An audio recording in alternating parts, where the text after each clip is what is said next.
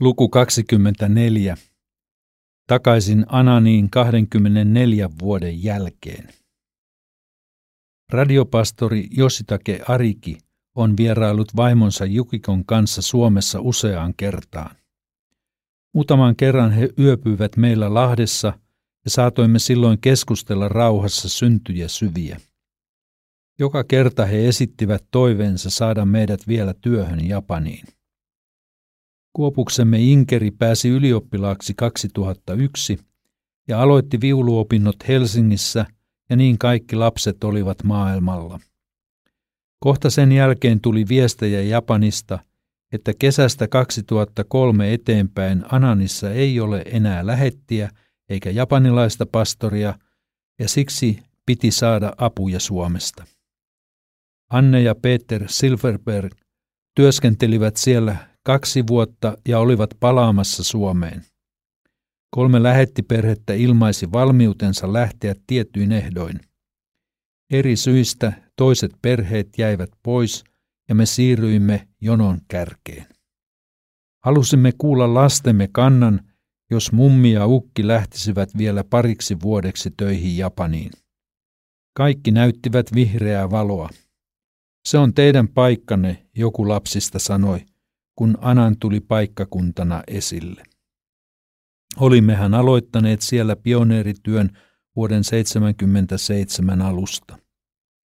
Seuraavaksi kysyimme työnantajiltamme mahdollisuutta saada virkavapautta kahdeksi vuodeksi. Sekin järjestyi. Sitten mietittiin, mitä tehdä Lahden kodille. Siihen löytyivät vuokralaiset. Ovet vain yksinkertaisesti avautuivat paluulle. Olimme viettäneet Suomessa 14 vuotta ja kielitaito oli rapistunut. Ikääkin oli tullut melkoisesti lisää. Vieläkö sopeudumme yli viisikymppisinä meille uuteen elämäntilanteeseen seurakuntatyöhön Japanissa? Epävarmuutta oli kovasti sydänalassa lähtövalmisteluja tehdessä. Mutta Jeesuksen lupaus lähetyskäskyn yhteydessä, ja katso, minä olen teidän kanssanne kaikki päivät maailman loppuun asti, antoi voimaa ja uskallusta. Oli erikoista, kun omat lapsemme olivat saattamassa ja lähettämässä meitä lentokentällä. Ananissa paljon oli muuttunut. Oli kaunis kirkko riisipeltojen keskellä, vieressä tilava pappila, uusi, etelään vievä ohitustie ihan kirkon lähellä, kaksi kolmekymmentä aktiivista seurakuntalaista, joista tunsimme entuudestaan kolme. Tuttua oli sadeajan kuumuus, sammakoiden kurnutus, monet tuoksut sekä iloisesti hymyilevät palvelualttiit ihmiset. Sen verran rankkaa muutto oli fyysisesti, että podin korkeaa kuumetta muutaman päivän ja jouduin jopa käymään lääkärissä. Sellaista ei ollut tapahtunut aikoihin, ei ennen eikä jälkeen.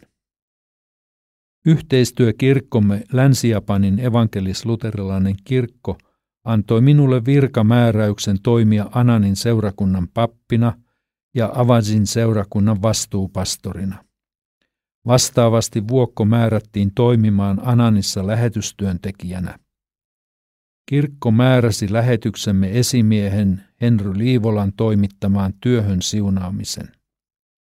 Selityksenä edelliseen on syytä todeta, että Länsi-Japanin evankelisluterilainen kirkko määrää usein sen palvelukseen tulevat mieslähetit seurakunnan paimenen eli papin virkaan, vaikka kyseinen lähetti ei olisikaan vihitty pappi kotimaassaan.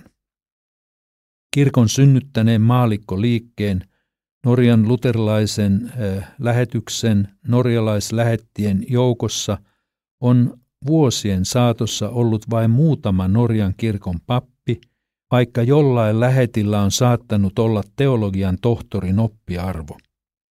Kirkon ja lähetyksen välisessä neuvotteluelimessä yhteyskomiteassa sovitaan yhdessä lähetin sijoituspaikka.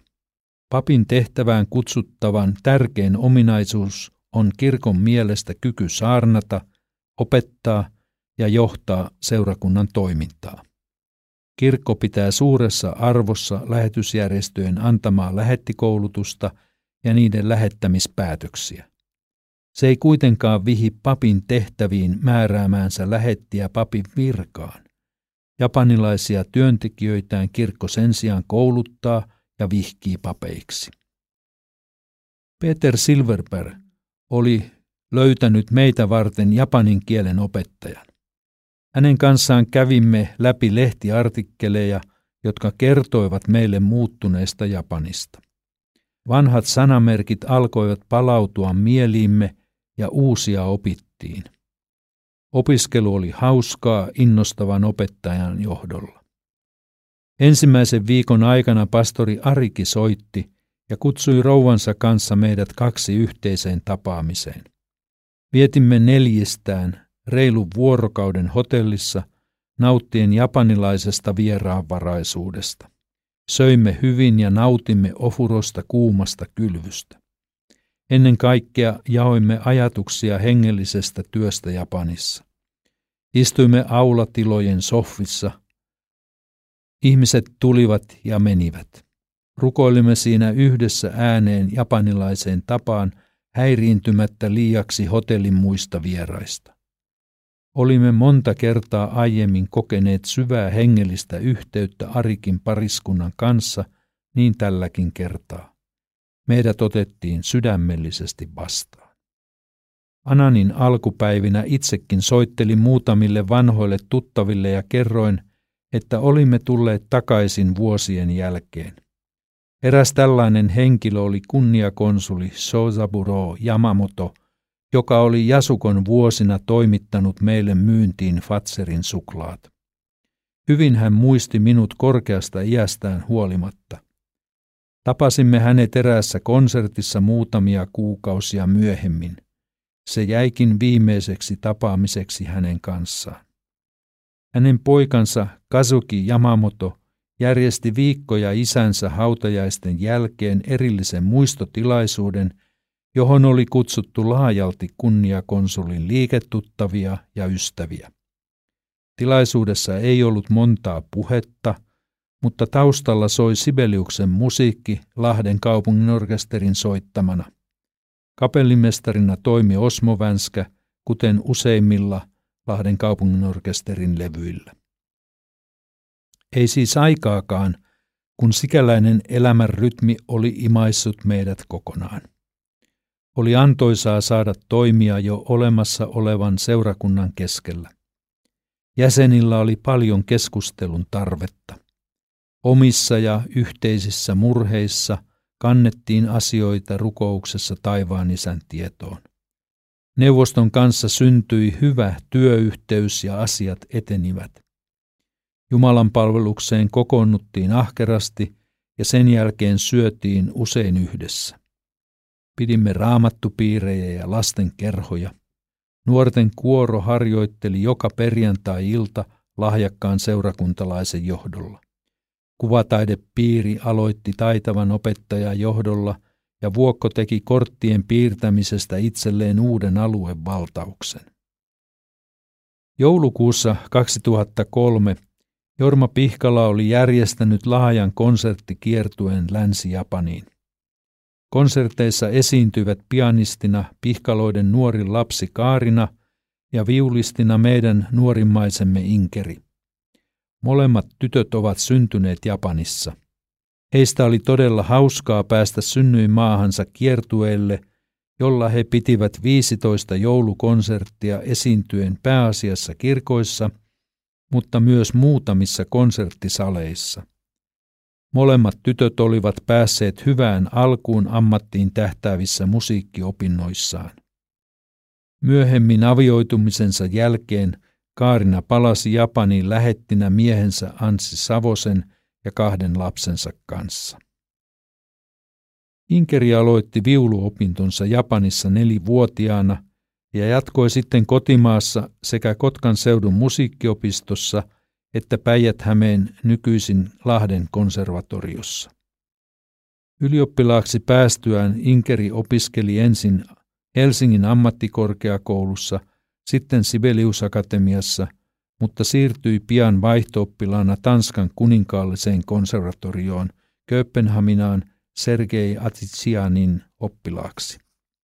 Siellä Inkeri suoritti viuludiplomin ja piti debyyttikonserttinsa lokakuussa 2010. Sen järjestelyt jäävät taiteilijan itsensä vastuulle. Inkeri on aina osannut hoitaa asiansa. Tällä kertaa hän sai yhteistyökumppaneikseen pianisti Anne-Marie Lipsosen sekä Kööpenhaminan filharmonisen orkesterin ja kapellimestariksi setänsä Osmon. Sekä orkesteri että kapellimestari tulivat mukaan talkoo hengessä. Ilmaiskonsertissa oli noin 600 kuulijaa. Inkerillä on nykyisin virka Kööpenhaminan kuninkaallisessa operaorkesterissa. Ananin työmme tärkeä tavoite oli saada seurakuntaan japanilainen pastori meidän parin vuoden jaksomme päättyessä. Pastori Kooriki Kakogavasta vastasi tähän kutsuun myöntävästi ja oli valmis siirtymään Ananiin meidän jälkeemme. Mutta ratkaisu edellytti kansanlähetyksen huomattavaa panostusta hänen palkkaustaan varten. Neuvotteluissa päästiin yhteisymmärrykseen ja Kooriki saatiin Ananiin. Ananin työn lisäksi minulle kuuluivat vastuupastorin tehtävät Avazin seurakunnassa, jossa Sirkka Pepi Sihvonen työskenteli itsenäisesti Hukarin perheen palattua Suomeen elokuussa 2003. Kävin Sumotossa kerran kuussa saarnaamassa ja ehtoollista jakamassa. Matka oli suuntaansa autolla lähes puolitoista tuntia, ellei ollut ruuhkia. Kun olin Avadzilla, vuokko saarnasi Ananissa. Pepillä reistasi terveys ja hän joutui palaamaan kuntoutukseen Suomeen. Siinä vaiheessa työn sisältö oli mietittävä uudelleen. Päätimme, että Jumalan palvelukset pidetään jatkossakin erikoisjärjestelyin. Kirkon toimistopäälliköllä ei ollut vastuullaan omaa seurakuntaa, ja siksi hän lupasi tulla kerran kuussa auttamaan Avadzille. Minä jatkoin samoin kerran kuussa kuten siihenkin asti. Vuokkokin alkoi ajaa Ananista Avazille kerran kuussa, jolloin hänen vastuulleen tuli sinä pyhänä myös kanttorin tehtävät. Jäljelle jäävänä pyhänä Avazilla vieraili joku muu pastori, useimmiten teologisessa seminaarissa opiskellut opiskelija. Sunnuntai Jumalan palvelusten lisäksi Kävin arkipäivänä kerran viikossa avasilla raamattupiirejä vetämässä. Tavallisesti ensimmäinen piiri oli aamupäivällä ja toinen illalla. Näihin aikoihin seurakunta oli käymistilassa monesta eri syystä ja pieni lauma joutui seulottavaksi. Osa ihmisistä lähti pysyvästi, osa palasi myöhemmin takaisin. Työ oli haasteellista, mutta antoisaa. Kuten edellä olevasta jokainen voi päätellä, meillä lähetteenä ei koskaan ollut vapaita viikonloppuja, kuten Suomessa on tapana. Eikä japanilaisillakaan pastoreilla ollut, sillä Japanissa ollaan joka pyhä kiinni ja vieläkin enemmän. Seurakuntalaiset ovat tottuneet ottamaan yhteyttä mihin vuorokauden aikaan tahansa. Niin todellakin tapahtuu. Puhelin voi soida keskellä yötä tai ennen aamukuutta – kun ihminen kokee tarvetta keskustella tai muustakin syystä. Japanilaisille riittävät paljon lyhyemmät yöunet kuin meille. Monet sikäläiset ihmiset nukkuvat vain kolme neljä tuntia. Itse yritin tehdä seurakuntalaisille selväksi, että tarvitsen normaalit yöunet jaksaakseni. Kaino toiveeni otettiin melko hyvin huomioon.